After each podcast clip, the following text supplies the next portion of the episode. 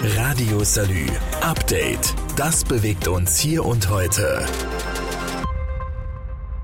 Die Legalisierung von Cannabis. Andere Länder haben das teils seit langem. In Deutschland wird seit Jahrzehnten darüber debattiert.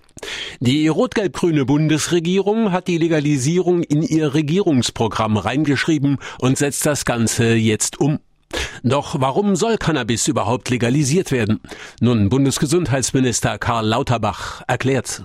Da muss man in den Vordergrund immer wieder stellen, dass unsere bisherige Cannabis-Kontrollpolitik gescheitert ist. Die Beschaffungskriminalität und die Verstöße gegen das Betäubungsmittelgesetz haben in der Vor-Corona-Zeit stetig zugenommen. Bundesweit ist die Anzahl der erfassten Rauschgiftdelikte Verstöße gegen das Betäubungsmittelgesetz seit 2011 jedes Jahr gestiegen. Und wir haben zum Schluss jetzt 21 361.000 Fälle gehabt. Somit also kann man sagen, wir schaffen kein Problem, sondern wir versuchen ein Problem zu lösen. Wir wissen auch, dass wir mit der alleinigen Verschärfung des Strafrechts nicht weiterkommen. Schauen wir uns mal ein paar Zahlen an.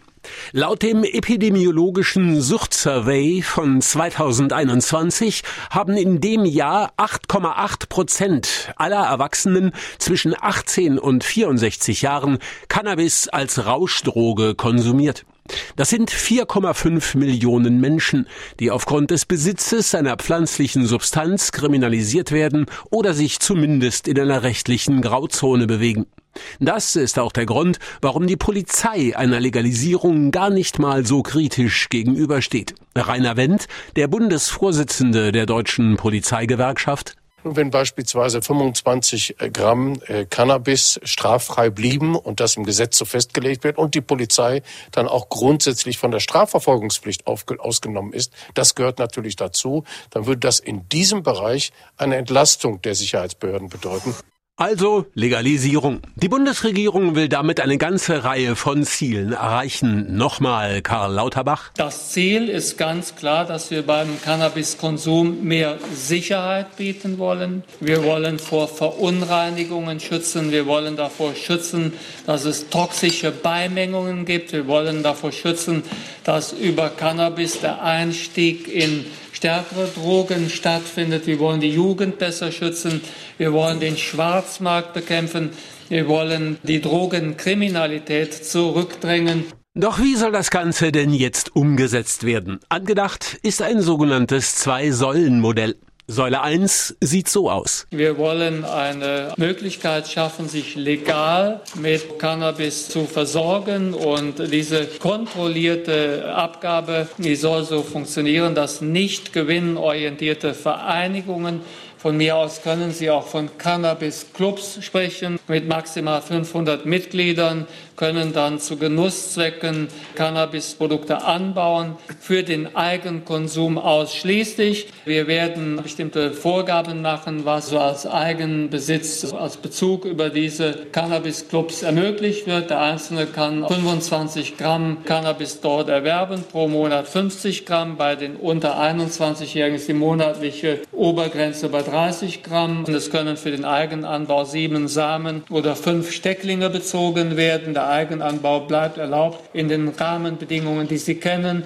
Drei weibliche Pflanzen pro Person. Doch Moment mal, wo ist denn der geplante freie Verkauf abgeblieben? Nun, der kommt in Säule 2 und zwar als Modellprojekt. In einer zweiten Säule wollen wir dann durch regionale Modellvorhaben das Ganze erweitern und kommerzielle Lieferketten aufbauen. Das wollen wir auswerten in regionalen Modellversuchen, die über fünf Jahre laufen. All das wird begleitet werden durch eine konzertierte Aktion der Bundesregierung, um zu erreichen, dass wir in Europa für diese progressive, präventionsorientierte Cannabispolitik Unterstützer finden. Und diese Unterstützer sollen uns dann helfen, auch in Europa die Cannabispolitik umzustellen.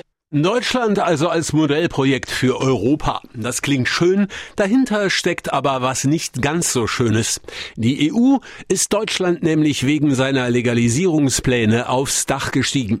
Das EU-Problem ist der kontrollfreie Schengen-Raum. Konkret, wenn sich ein Saarländer seine zukünftig legalen 50 Gramm Cannabis pro Monat schnappt, sie aber nicht selbst konsumiert, sondern sie in Lothringen meistbietend verkauft, dann haben wir ein grenzüberschreitendes Kriminalitätsproblem. Die EU hat nichts gegen die Legalisierung, sie sollte aber rechtssicher sein. Deshalb also das Zwei-Säulen-Modell und deshalb gibt die Bundesregierung jetzt Gas. Bundeslandwirtschaftsminister Cem Özdemir. Das Cannabis-Projekt nimmt heute den nächsten Schritt, sodass der Konsum noch in diesem Jahr legal wird. Der Gesetzentwurf kommt noch im April. Wenn im April der Gesetzentwurf kommt, soll nach der Sommerpause bereits die zweite Säule auf den Weg gebracht werden. Bis dahin gibt es aber jede Menge Diskussionsbedarf. Die Ministerien müssen Fragen klären wie Grenzwerte, zum Beispiel im Straßenverkehr, die Amnestie für vorherige Drogenvergehen, die jetzt im legalen Bereich liegen und vieles anderes mehr. Und im Bundestag dürften die Fetzen fliegen. CDU und CSU sind strikt gegen die Legalisierungspläne. Lassen wir mal stellvertretend für viele den bayerischen Gesundheitsminister Klaus Holleczek reden. Ich glaube, dass dieser Weg ein Irrweg und ein falscher Weg ist in der Frage Legalisierung von Cannabis, Verharmlosung einer Droge. Es wird dem Kinder- und Jugendschutz schaden. Es wird den Schwarzmarkt auch nicht austrocknen.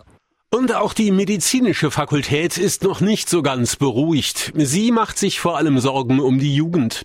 Jakob Maske, der Pressesprecher des Bundesverbandes der Kinder- und Jugendärzte. Wir stellen uns den natürlich so vor, dass Kinder und Jugendliche möglichst eben nicht an Cannabisprodukte kommen, da Cannabis für Jugendliche und wir sehen Konsumenten schon mit zwölf Jahren erhebliche Gefahren birgt. Ähm, das kann zu Psychosen führen, die ein Leben lang bestehen bleiben. Doch da hat Karl Lauterbach bereits für Klarheit gesorgt. Unter 18 geht nichts. Alles, was Kinder und Jugendliche angeht, unter 18, bleibt verboten. Daran soll sich nichts ändern. Wir wollen es so machen dass bei den unter 18-Jährigen, wenn der Konsum dort festgestellt wird, verbindlich entsprechende Programme angeboten werden, Präventionsprogramme für Minderjährige.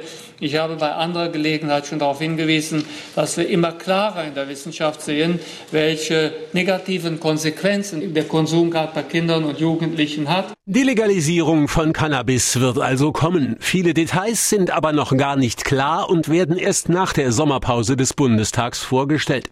Was das Saarland anbetrifft, sind die Fronten eindeutig. Die CDU lehnt die Pläne klar ab. Die FDP und die Grüne Jugend halten unser Bundesland wegen seiner Grenzlage für den Idealfall einer Modellregion für die Legalisierung. Die AfD begrüßt alles, was aus der Illegalität des Konsums herausführt.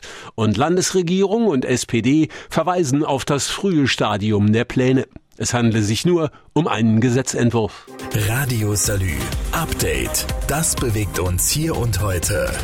Jetzt abonnieren und keine Folge verpassen. Überall, wo es Podcasts gibt.